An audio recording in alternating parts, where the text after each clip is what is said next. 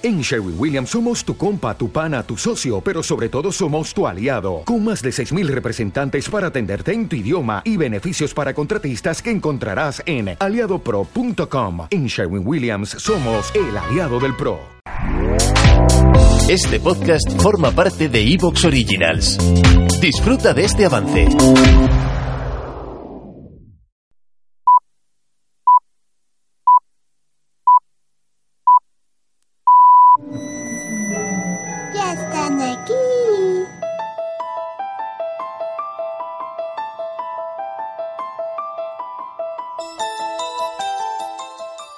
Hola centinelas, ¿cómo estáis? A ver cómo os explico yo esto.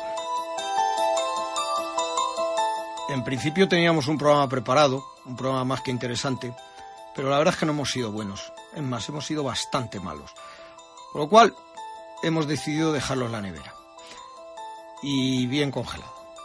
Lo mismo tal vez, algún día, ve la luz. O no.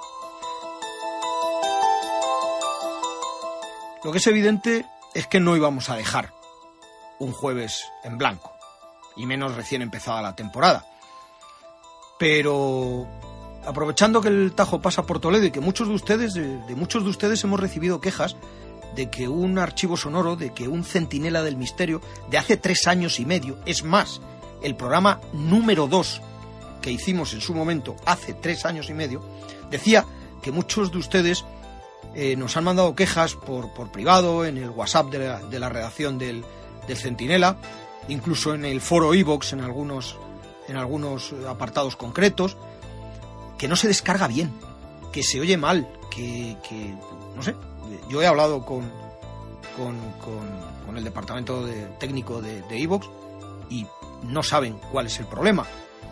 Yo particularmente, tanto en mi ordenador como en mi smartphone, lo, escucho perfectamente, pero es que hay bastante gente que parece ser que no lo puede descargar. Bueno, pues antes de intentar arreglarlo, antes de sustituirlo y perder el programa o perder las escuchas que, que hubo originales en su momento, pues yo creo que se tarda menos volviéndolo a emitir, volviéndolo a colgar. Los que no lo han escuchado, estoy seguro que les va a encantar, porque insisto, lo que ocurrió en el Corona Aragón, para mí, fue un atentado en toda regla, además un atentado de ETA. Nada de incendio fortuito. Entonces, los que no lo han escuchado, de verdad que les va a encantar la historia. Y los que ya lo han escuchado, pues a lo mejor no viene mal refrescar un poquito la memoria. A mí es un programa que me encanta. Y bueno, pues antes de dejar el jueves en barbecho, pues ¿por qué? ¿Por qué no? ¿Por qué no volverlo a colgar? Y insisto, joder, hay que dar satisfacción a 20 o a 20.000. Y en este caso, pues no pasa nada. Se vuelve, se vuelve a colgar y ya está. Así que, bienvenidos y os dejo con esta historia, como mínimo, como mínimo, conspiranoica. De las primeras conspiraciones, en mi opinión, que hubo en este país, en España. Un abrazo enorme para todos y para todas.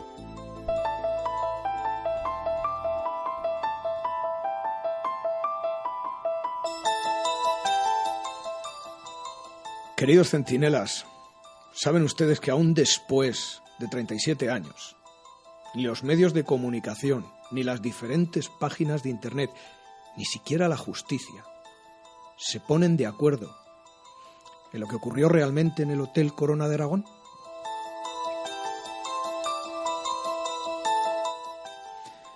¿Saben ustedes que el 12 de julio de 1979, en el hotel más lujoso de Zaragoza, se declaró un pavoroso incendio, donde, según la vanguardia y el Heraldo de Aragón, hubo 78 muertos. Según la cadena SER, entre 76 y 80 muertos. Y el último dato, actualizado, y parece ser que el más fiable lo dio de Radio Televisión Española en el 30 aniversario del incendio del hotel, con 76 muertos y nada más y nada menos que 113 heridos.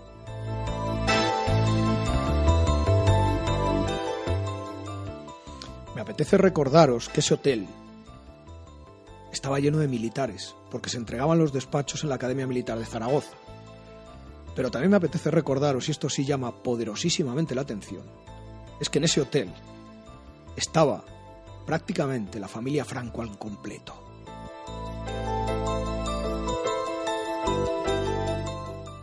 Que se entreguen los despachos y esté la familia Franco en una academia militar para eso, para la entrega de despachos, no tendría mayor interés que el estrictamente militar. Pero, ¿por qué se habla de atentado? Se habla de atentado porque uno de los cadáveres supuestamente era un terrorista. Se habla de atentado porque se detectaron tres focos del incendio. Y se habla de atentado porque había más de un DNI falso encontrado por los bomberos en los restos del incendio del Hotel Corona de Aragón.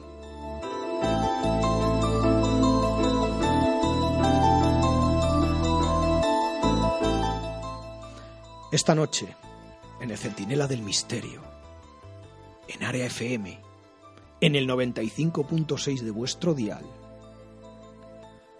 volveremos a recordar uno de los pasajes más tristes y catastróficos de la historia de nuestro país. Sin duda, junto con el camping de los alfaques,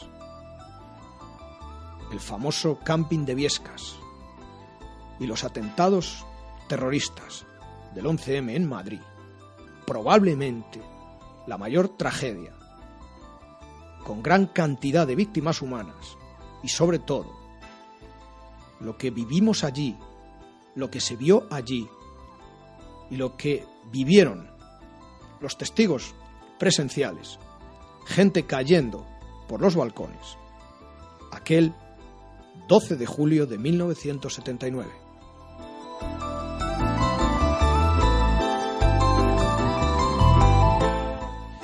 Vamos a ponernos en situación y con este archivo sonoro a quien no se le ponga la piel de gallinas que está muerto. Quiero agradecer de corazón a la cadena Ser por habernos prestado este trocito de historia. Esto solo es la antesala de lo que ocurrió a las ocho y cuarto de la mañana de aquel famoso 12 de julio en el Hotel Corona de Aragón de Zaragoza. 71 muertos y 47 heridos, algunos de suma gravedad, es el resultado provisional de la mayor tragedia de los últimos tiempos ocurrida en Zaragoza al provocarse un pavoroso incendio en el Hotel Corona de Aragón, establecimiento de cinco estrellas con capacidad para 300 plazas, entre los que se encontraba el nieto del anterior jefe del Estado, Cristóbal Martínez Bordiú Franco. Esta era la razón por la cual entre los ocupantes del hotel se encontraba también doña Carmen Polo, viuda de Franco, los marqueses de Villaverde y dos de sus hijos más pequeños. Igualmente se hospedaban familias de militares que tenían algún hijo en el primer centro castrense de Zaragoza. El incendio se inició sobre las ocho y veinte de la mañana en las dependencias destinadas a freidurías y churrerías, situada en la planta baja del hotel, y a través de las chimeneas de las dependencias citadas y conducciones de aire acondicionado distribuidas por todo el edificio, se ha propagado el incendio inmediatamente hasta llegar a la última planta de las diez que tiene este gran hotel, rematada por una terraza con piscina, a donde muchas personas presas del pánico y acorraladas por las llamas y el impresionante humo extendido por parte de la ciudad, ha llegado arrojándose algunas de ellas y en donde han podido ser rescatadas más tarde por el servicio de unos helicópteros. Los clientes del hotel, en una buena parte, han escapado como han podido. Otras personas presas del miedo no han podido resistir la angustia y el temor y se han arrojado por las galerías. Sobre todo han sido distintas mujeres que lo han hecho. Nuestro compañero Pedro Fondevila, uno de los reporteros que ha estado al pie de la información desde el punto de la mañana, ha sido testigo y estaba contando en directo para nuestros oyentes uno de esos momentos tan trágicos. Personas, no, no, acaba, acaba de caer, acaba de caer una señora desde el balcón, desde un quinto piso, se ha lanzado en camisón se ha auténticamente al vacío.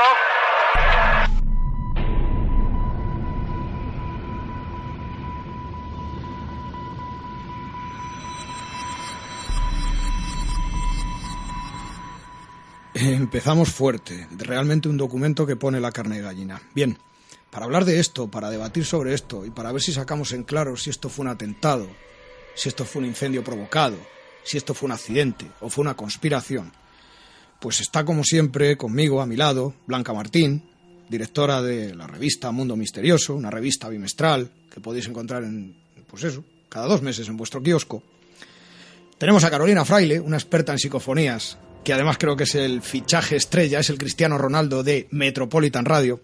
Y por supuesto a una estrella ya consagrada, Pablo Moreira.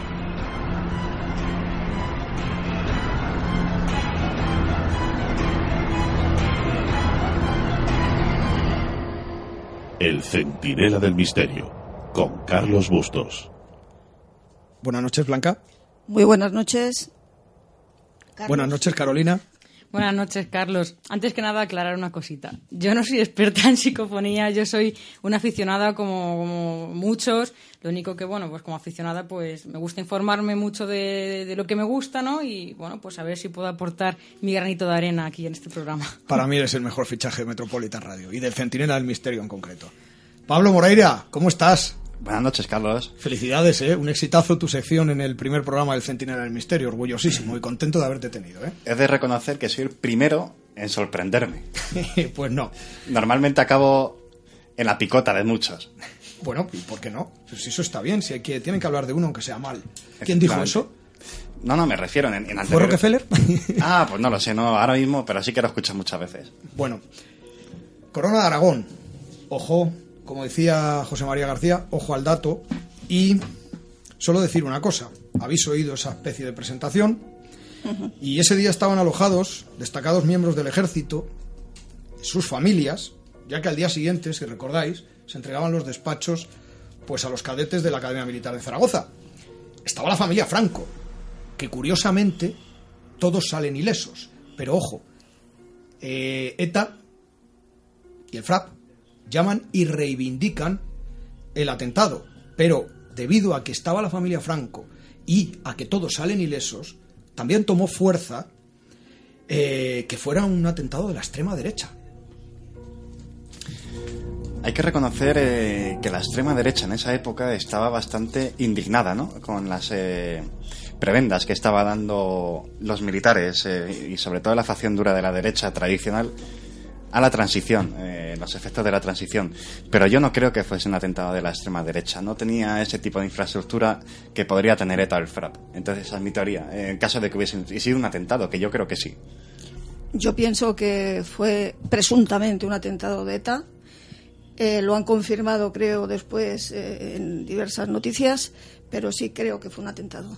Eh, existen, de hecho, eh, dos sentencias firmes, eh, bueno, tres, para ser exactos, pero bueno, que yo, las dos últimas son del Tribunal Supremo, exactamente en el año 1989, en el 20 aniversario, en el décimo aniversario de la tragedia, y otra en el 2009, en el 20, que dan por sentado, de hecho, que fue un atentado, que fue premeditado, y eh, ya en el 2009 se les considera víctimas del terrorismo, que luego fue, les fue retirado esa, esa condición. Ojo, en el año 2000 el gobierno del PP concede a las familias de los fallecidos la indemnización como víctimas del terrorismo, pero luego eh, el Ministerio del Interior desoyó en octubre de 2004 la recomendación del defensor del pueblo, que era Enrique Mújica, ¿vale? A favor de este reconocimiento. Es más, el Ejecutivo Socialista se lo carga aún ya después de haber recibido las indemnizaciones. ¿A ti qué te parece, Carolina?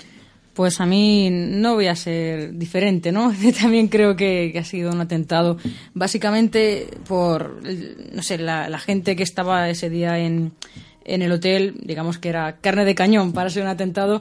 Y aparte, pues otros datos que luego dirás, Carlos, que, que sé que los vas a decir, otros datos muy interesantes de, sobre, por ejemplo, la propagación de, del incendio que hace eh, pensar y sospechar que efectivamente se trata de un atentado y no de un, accidente, de un accidente, como nos querían hacer ver al principio. Ojo, un año antes, en el mismo hotel, y en teoría en el inicio del foco, en la cafetería de los bajos del hotel, que hay una churrería donde se preparan los desayunos, hay un incendio en exactamente en el mismo sitio, un año antes. Los bomberos solucionan el incendio en media hora se entiende que si un año después se produce un incendio en el mismo sitio, se entiende que tiene que haber mejores medios porque ya has tenido un aviso, ¿no? Bueno, pues curiosamente lo que dice Carolina, En menos de cuatro minutos, las llamas salían por las habitaciones de la novena planta y se descubren varios focos del incendio simultáneamente. ¿Y qué catalizador se descubre, Pablo? Eh, catalizador no lo sé. Lo que sí que se descubre es que en la sentencia de 1985 descubren materiales eh, eh, inflamables. Es decir, algo como ha dicho antes Blanca eh, fuera Creo, micro. creo, perdón, que Napal. Sí, algo de ese tipo, eh, porque no es normal. Es, como tú dices, que en nueve minutos eh, llega un incendio por los conductos de aire acondicionado, por los conductos de ventilación, eh, por todo el hotel.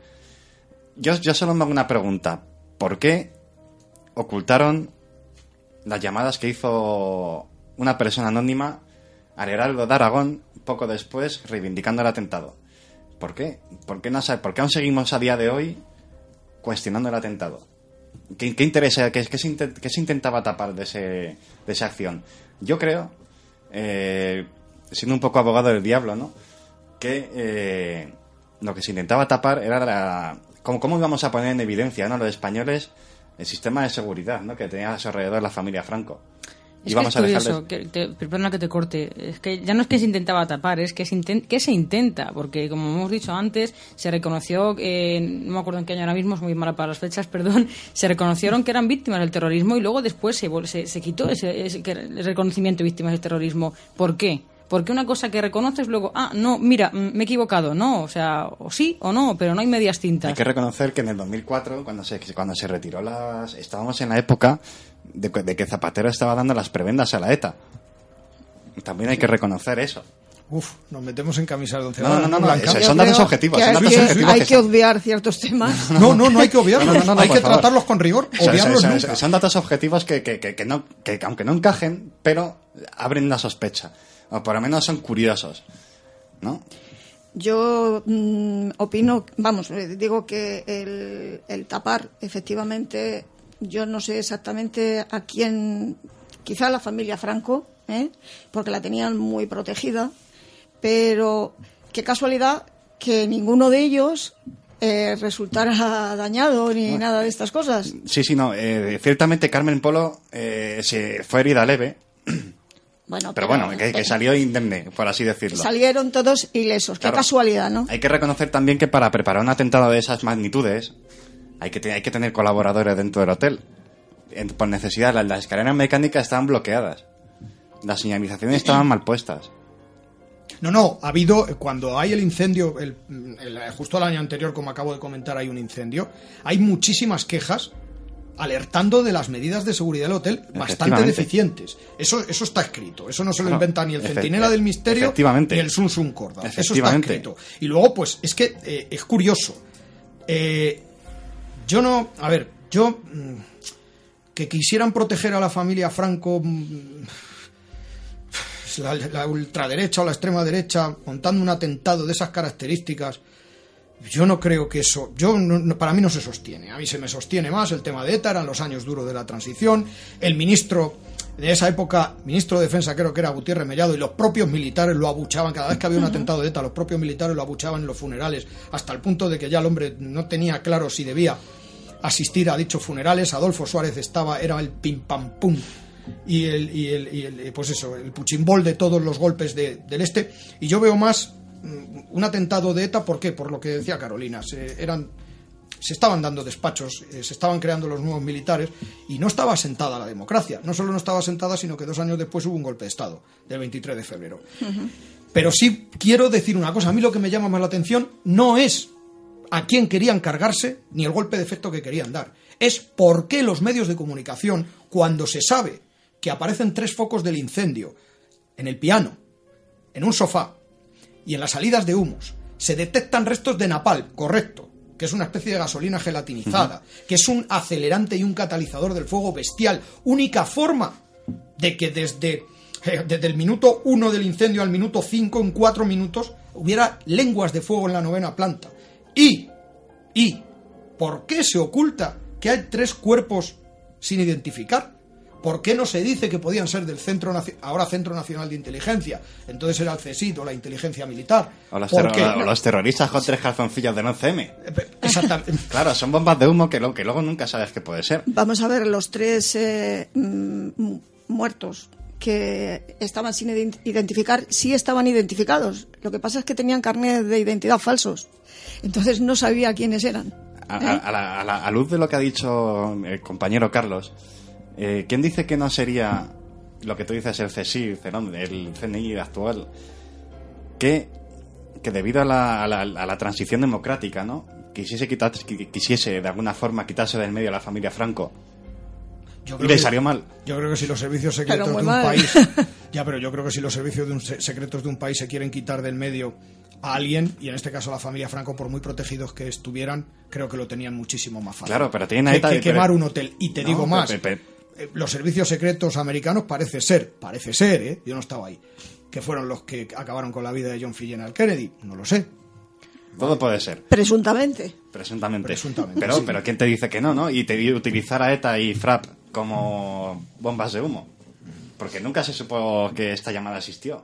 Hombre, puede Hasta ser. hace poco. Es que básicamente, yo, mi teoría, ¿no? Una teoría mía, es que cuando algo te ocultan es porque, a ver, cuando algo pasa malo, ¿no? O un atentado o algo, que lo hacen, entre comillas, los malos, tiene que enterarse todo el mundo que han hecho los malos. Pero cuando lo hacen los buenos, entre comillas, vamos a taparlo porque son los buenos. Que no cunda el pánico. Y de hecho ETA nunca lo, lo- nunca revivido. ¿Te está gustando lo que escuchas? Este podcast forma parte de Evox Originals y puedes escucharlo completo y gratis desde la aplicación de Evox. Instálala desde tu store y suscríbete a él para no perderte ningún episodio.